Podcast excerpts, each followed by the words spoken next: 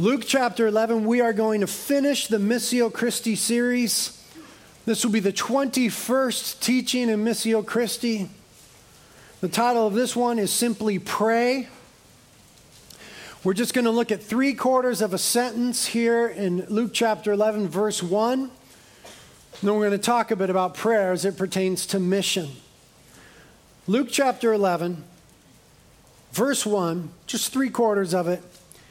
It says, And it came about that while Jesus was praying in a certain place, after he had finished, one of his disciples said to him, Lord, teach us to pray.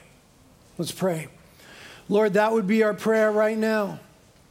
Father, I thank you for a church that prays. I thank you for the individuals in this church that pray. I thank you for a multitude of intercessors and prayer warriors. Thank you for people that, that carry your cause and bear your burdens before the throne of grace daily. Thank you for all those that come to our prayer meetings, that are interceding for missionaries in the community and our churches.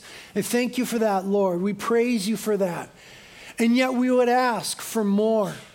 We would ask for a greater spirit of prayer to be working in our midst. We would ask for a greater fervency. We would confess even a degree of prayerlessness, Lord. I would confess it in my own life and ask for a fresh work. Lord, multitudinous books have been written on why we need to pray. I've preached many sermons on this. What we need is a move of the Holy Spirit. We need you, Holy Spirit, to transform us. We need you to begin to concern us with what concerns Christ. We need a greater revelation of the heart of God as it pertains to people and to wickedness. We need our ears to be more in tune with the voice of the Spirit leading us in prayer. We need a greater burden. And, and, Lord, we, we already feel guilty that we don't pray enough. And we found that we can't muster it up and, and we can't hooray and hurrah and cheerlead it in. You, you've got to do it, God. You've got to do a fresh work in our hearts that, that causes us to be a people of prayer. And so we ask that you would do that. We agree together in prayer, saying, Lord, change us, give us burdens to pray, teach us to pray, Lord. And we ask together that you please anoint me to teach and to preach in a way that is consonant with your character and consistent with your word and brings glory to your name among all the nations. We ask it together in Jesus' name. Amen.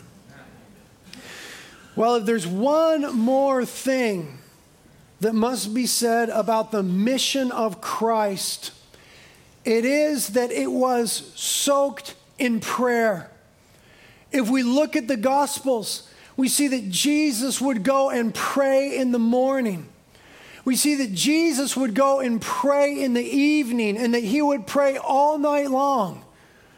If we look to the Gospels, we see that Jesus himself prayed often. And apparently, those who were witnesses of his life, those who were most near to him, saw this as the most profound and powerful thing that Jesus did. They had seen him do so much. And yet, this seemed to them to be the key thing. This rhythm of his life, this habit of his, it seemed that everything else flowed forth from this thing that Jesus did, which was to pray. And so they asked the Lord, Lord, teach us to pray. It is the singular time that the disciples directly asked Jesus to teach them something. They didn't ask the Lord to teach them anything else. And when I look at it, there's a bunch of stuff I could have thought of that I would have liked to have learned. Being a surfer, I would say, Jesus, teach me that walking on water thing. I would rip if you would teach me that. Being a taxpayer, I'd say, Jesus, teach me that thing where you go and you catch a fish, you open its mouth, and the money is in there to pay the taxes. Being a mourner, I would say, Jesus, teach me to raise people from the dead. Being a father whose daughter had cancer, I would say, Lord, teach me to heal people miraculously. The disciples didn't ask about anything. Of those. They simply said, Teach us to pray. To them, it was apparent that all that other stuff flowed forth from the prayer life of Jesus. Now, Christ is our model for mission. And so, what we see the early church doing then is modeling themselves after Jesus. The early church prayed all the time. Acts 1:14 These all with one mind were continually devoting themselves to prayer. Acts 2 and they were continually devoting themselves to the apostles' teaching and to fellowship, to the breaking of bread and to prayer. So, if we look at Jesus, we see that the mission of Christ involved Christ Himself praying. And if we look to the book of Acts, we see that the mission of Christ through the church involved the church praying continually. And so, as we endeavor to live our lives on mission, it is imperative that we pray and pray often. What helps us to move in this direction is when we realize that prayer changes things. Every time the Bible talks about prayer, it talks about it changing things, changing people, situations, circumstances, forces of wickedness and their influence, cities, nations. Things change when we pray. God has committed himself to move in response to our prayers. It's not a violation of God's sovereignty, it is an expression of God's sovereignty. And it is an explication of just how relational God is. That He has committed Himself to some degree to respond to our prayers that He wants to hear our voice, that our prayers are as golden bowls full of incense before Him, pleasing before Him. And then, in some mysterious way, when we pray, God moves. And in some other way, when we don't pray, God doesn't move. You have not because you ask not. Prayer moves the hand of God. In Exodus 32, God was going to judge the nation of Israel for their idolatry. He was going to kill them, and they deserved it. It was the justice of God. And Moses stood in the gap and said, God, have mercy on them. One man pleaded the case before God. One man asked for mercy. And it says there in Exodus 32, and God changed his mind. Well, that is uncomfortable theological ground. God changed his mind. The reason that's uncomfortable to us is because we know when and under what conditions we change our minds. We change our minds when one of two things is present. Either number one, a lack of knowledge, we didn't have all the information, or number two, a mistake, we were incorrect in our assumptions. God never has a lack of knowledge. He's omniscient. He knows all things, beginning from end, actual and possible. God never makes any mistakes. He's perfect, holy, all the time. So God doesn't change his mind as we change our minds. God is not a man that he would change his mind. When it says that God changed his mind, it means that God relented from an undesirable course of action. The course of action was that he was going to judge these people. They deserved it, and he's a just God, so he's going to judge them. But it was undesirable because he's a merciful God and he wanted to show mercy to them. And when one man asked for mercy on a whole people group, God had mercy and spared them. Because one person asked. Conversely, we look at Ezekiel 22. And God was once again going to judge his people, and they deserved it. He's a just God, but he's a merciful God. So he looked for a man who would plead the case who would stand in the gap and intercede on behalf of the people. But no one was to be found, and so God judged the people. That is radical. That God commits himself to our prayers in that way. It never violates God's will. This is a confidence that we have before him. If we ask anything according to his will, we have that thing for which we have asked. 1 John 5.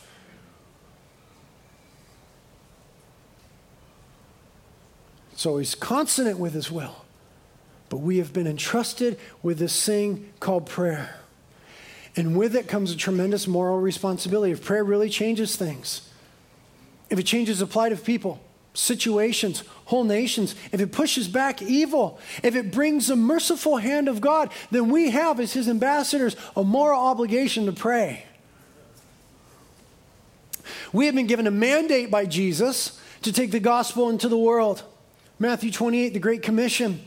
Go therefore and make disciples of all the nations, baptizing them in the name of the Father, the Son, and the Holy Spirit, and teaching them to observe all that I have commanded you. And lo, I am with you always, even until the end of the age.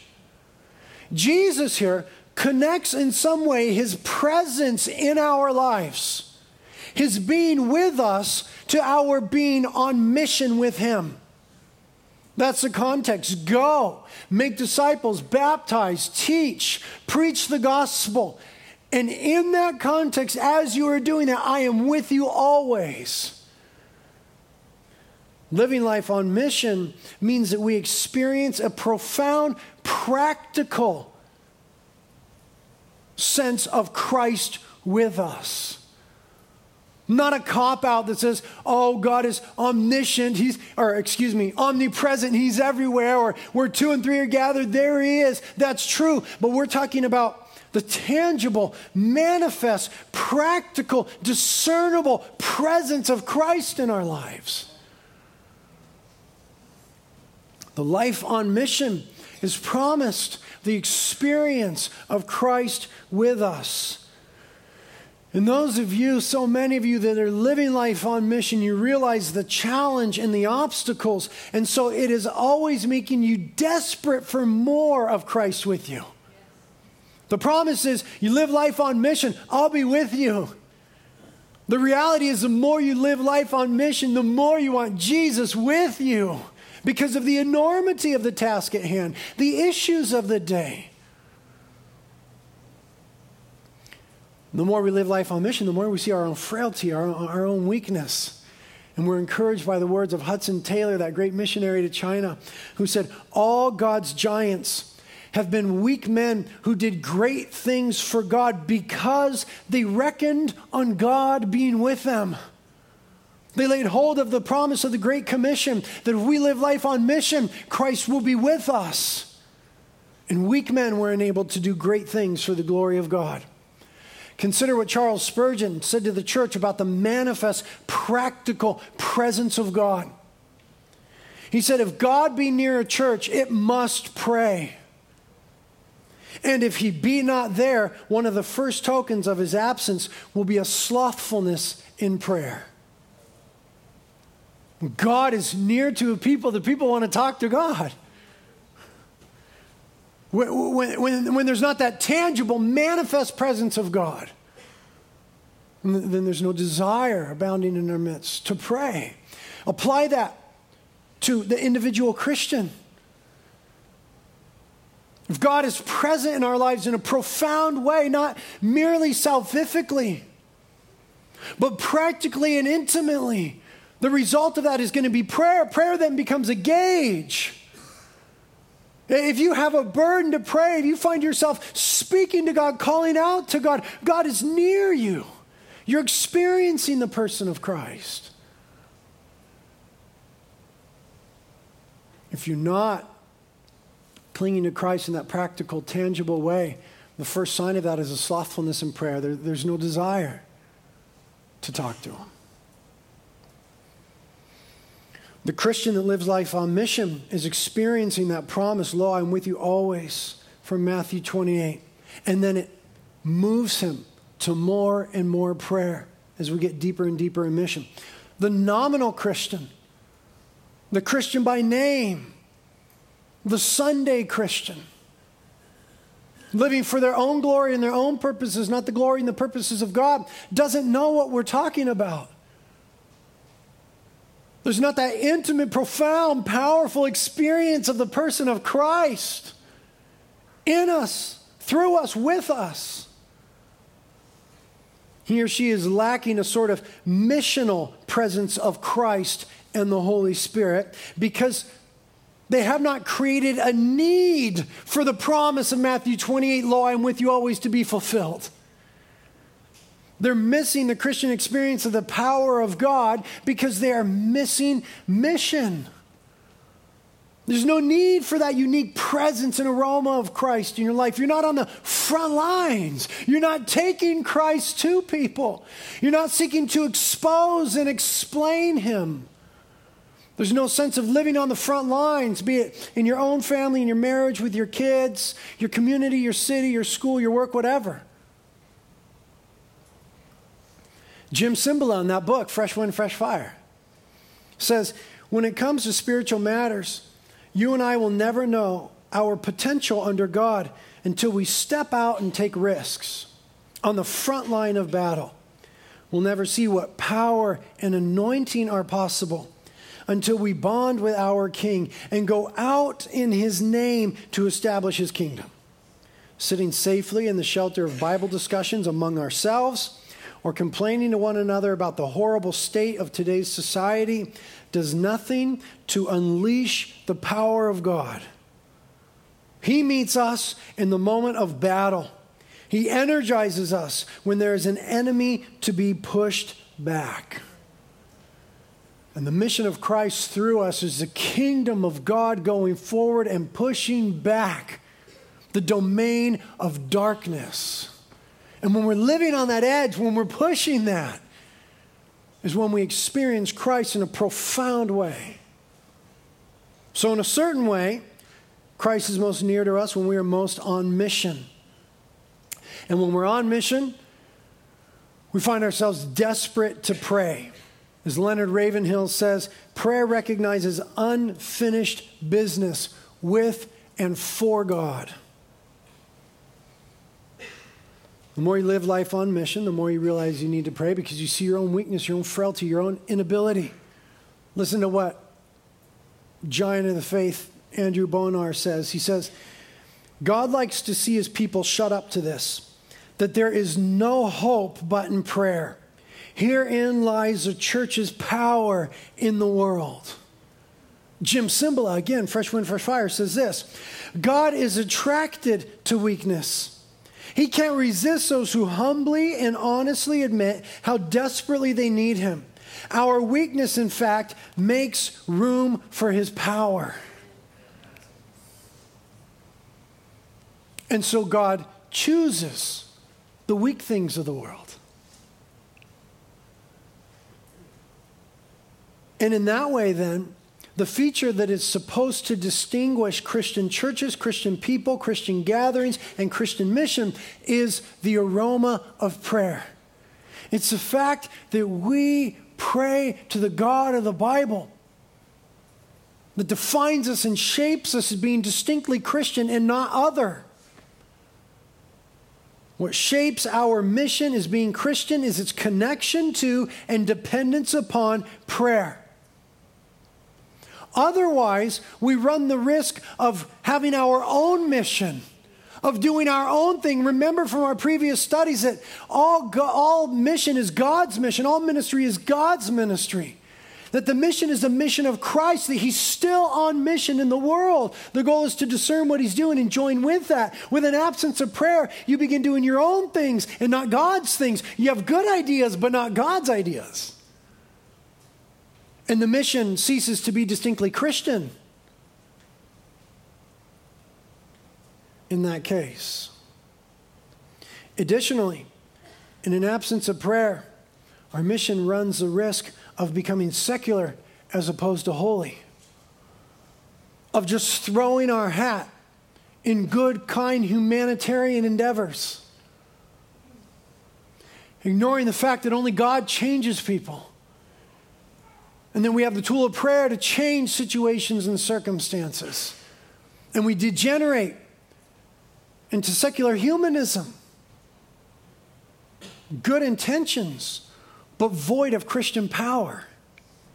What will shape mission as being distinctly Christian is its connection to and dependence upon prayer.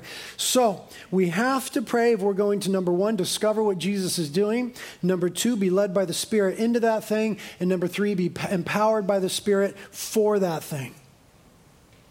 And the more we pray, the more we get the heart of God for the world. Warren Wiersbe says, When we pray as he commanded, we will see what he saw, feel what he felt, and do what he did. And I'm of the opinion that in my own life and in the Church of America, we, we need a greater sense of the burden of Jesus for people and against evil. We need to feel a little bit more of what God feels in his love for people and his hatred toward evil.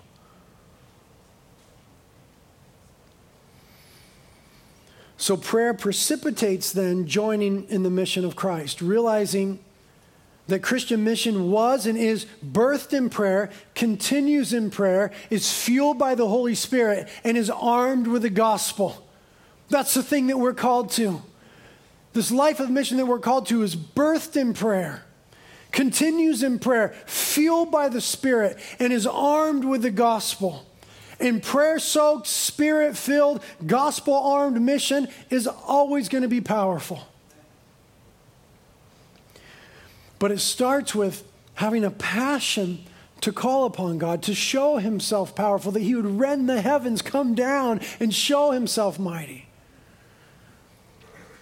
And speaking about this, Jim Cymbala, in talking about being on mission in America in the book Fresh Wind, Fresh Fire, says Does anyone today really think that America is lacking preachers, books, Bible translations, and neat doctrinal statements? What we really lack is the passion to call upon the Lord until He opens up the heavens and shows Himself powerful.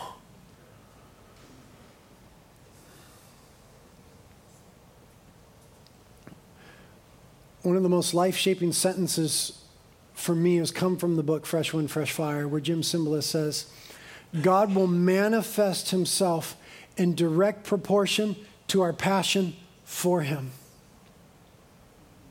To the degree that we're passionate about God, His purposes, His person, His presence, to that degree, He will grace us with those things.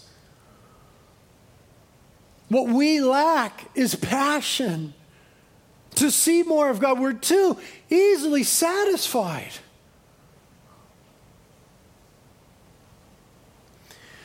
Consider the Acts, or the, the prayer in Acts chapter 4. The early church is on mission, and their mission is drawing opposition, right? Because mission always brings opposition. But then what we need to realize also is that opposition brings passion. Biblically, Historically speaking, mission always draws opposition, but opposition births passion. They were threatened because they were on mission, and they prayed this in Acts 4. And now, Lord, take note of their threats and grant that your bondservants may speak your word with all confidence, while you extend your hand to heal, and signs and wonders take place through the name of your holy servant Jesus. And when they had prayed, the place where they had gathered together was shaken, and they were all filled with the Holy Spirit and began to speak the word of God with boldness.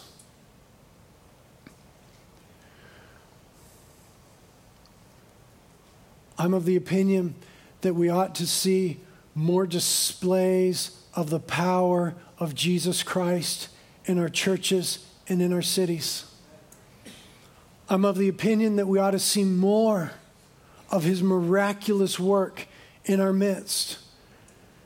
It's, it's not that I'm caught up in signs and wonders, I'm caught up in Jesus. But Jesus does those things. Where's the Jesus that doesn't do that? Where is he? He's not in the Bible. Who is this Christ that does not work the miraculous? We need lives that testify not only of the truth and the power of the cross, but of the truth and the power of the empty tomb. That we don't merely have positional blessedness through the cross, but that we experience practical power of Christ because he's risen and he's alive. And he lives in us and he lives his life through us. We need lives that are a testimony to not only the cross, but the empty tomb and the resurrected powerful, wonder working Jesus. I think that this is, to a certain degree, a matter of prayer for the church. Ephesians 3:20 tells us that God is able to do exceedingly abundantly beyond anything that we ask. Let's pray or think, dream according to the power that works within us. Christ in us, His Spirit in us, working through us. God is able to do more, way more, this verse says, exceeding abundantly beyond anything that we're asking or even dreaming. But we have not because we ask not. In some profound way, it's connected to prayer. And what we see in Scripture and in history is that men and women of great faith were always men and women of much prayer. In Matthew chapter 17, Jesus comes down off the Mount of Transfiguration, and there's an interaction happening between a man and his disciples, and the man was complaining because he had brought his son to the disciples to cast out a demon. And they had cast out demons before, but they were unable to cast a demon out of this young man. At this moment, they found themselves impotent, lacking power, unable to see the mission of Christ go forward in and through them. And they asked Jesus, what, why were we lacking power? At this moment? Why couldn't we do this? I mean, this was a desperate moment. This son was demonized, this child was tormented. And your people should have been able to do something about it. And they asked Jesus why they were weak in ministry, why they didn't see more of the power of Christ manifest through them. And Jesus says in Matthew 17 20, because of the littleness of your faith, for truly I say to you, if you have faith the size of a mustard seed, you'll be able to say this mountain, move from here to there, and it will move. And nothing will be impossible to you. And he goes on to tell them that this kind comes out only by prayer. Jesus connects our prayer lives with the potency of our faith. And obstacles are easily moved so that the kingdom of God can go forward. When a fervent prayer life has yielded vibrant faith, the obstacles in our families. Who among you are parents? The obstacles for our children. The antichrist spirit of the age, the obstacles to the gospel to relieving misery among all peoples. They're enormous. But with some vibrant faith, nothing is impossible because of the power of Christ in us, which mightily works in us. E.M. Bounds says, when faith ceases to pray, it ceases to live. On a brighter note, Wesley Duewel, who writes about revival in various places, says we can reach our world if we will. The greatest lack today is not people or funds, the greatest need is prayer. If the church in America if the Christians on TV would spend as much time exhorting us to prayer as they do asking us for money, we would see transformation in communities. It's not that we need more money, it's that we need more prayer.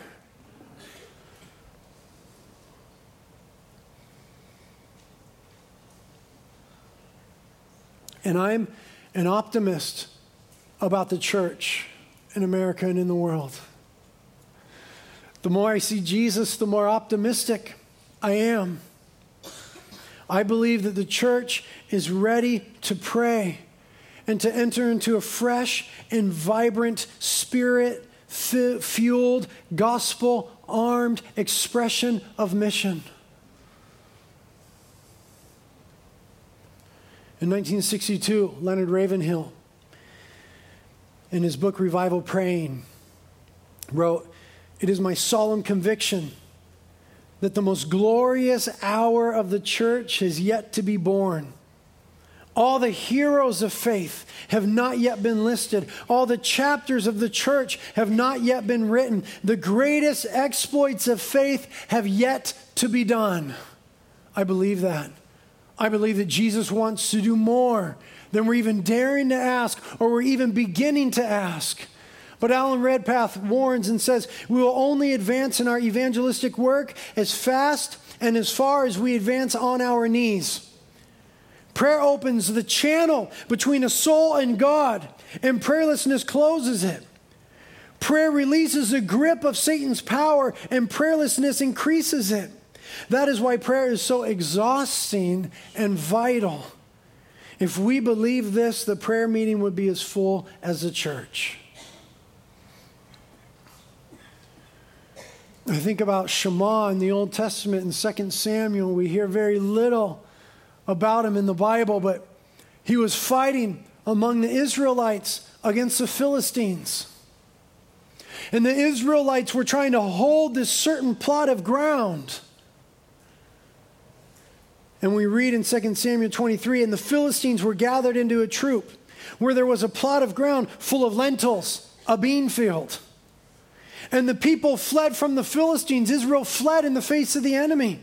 But Shammah, one of them, took his stand in the midst of the plot, defended it, and struck the Philistines, and the Lord brought about a great victory.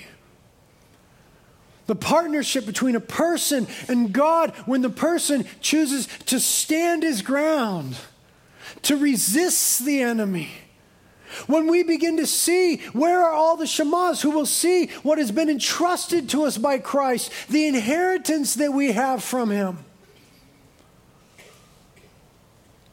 and who would be willing to stand and to fight, that we've been called by Christ to occupy, which means to hold ground, to tie down, to monopolize, to occupy ground, not to lose ground in the face of the enemy.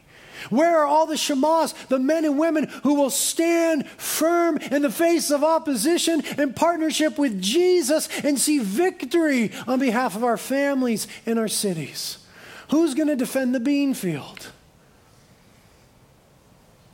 and realize that the weapons of our warfare are divinely powerful. They have power with God for the destruction of fortresses.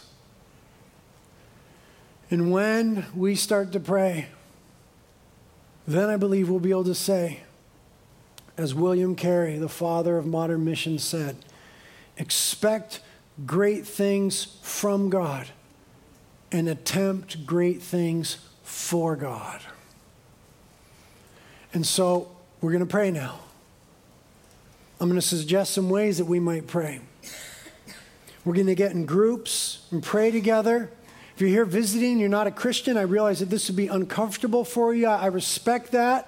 But you, you, you ought to realize that, that when you came to the church, you would hope that they pray. And they've probably been praying for you right? You came here to check it out, and, and it's a good thing that the church prays. It's something real going on here. I understand if it's weird for you. We're happy to have you visit. Just trip out. or join us. But we ought to pray this way. Number one, that God would burden our hearts with his burdens. Number two, that God would open our eyes to his mission. We'd see what he's doing in the world around us. Number three, that God would empower us and make us bold by his spirit. And number four, that God would send us out on mission for his glory. Church, you are sent. In the name of Jesus, by his choosing and his doing, you are a sent people. You are meant to live for something bigger than yourselves. You have been commissioned, called, and anointed. What we must do then is pray.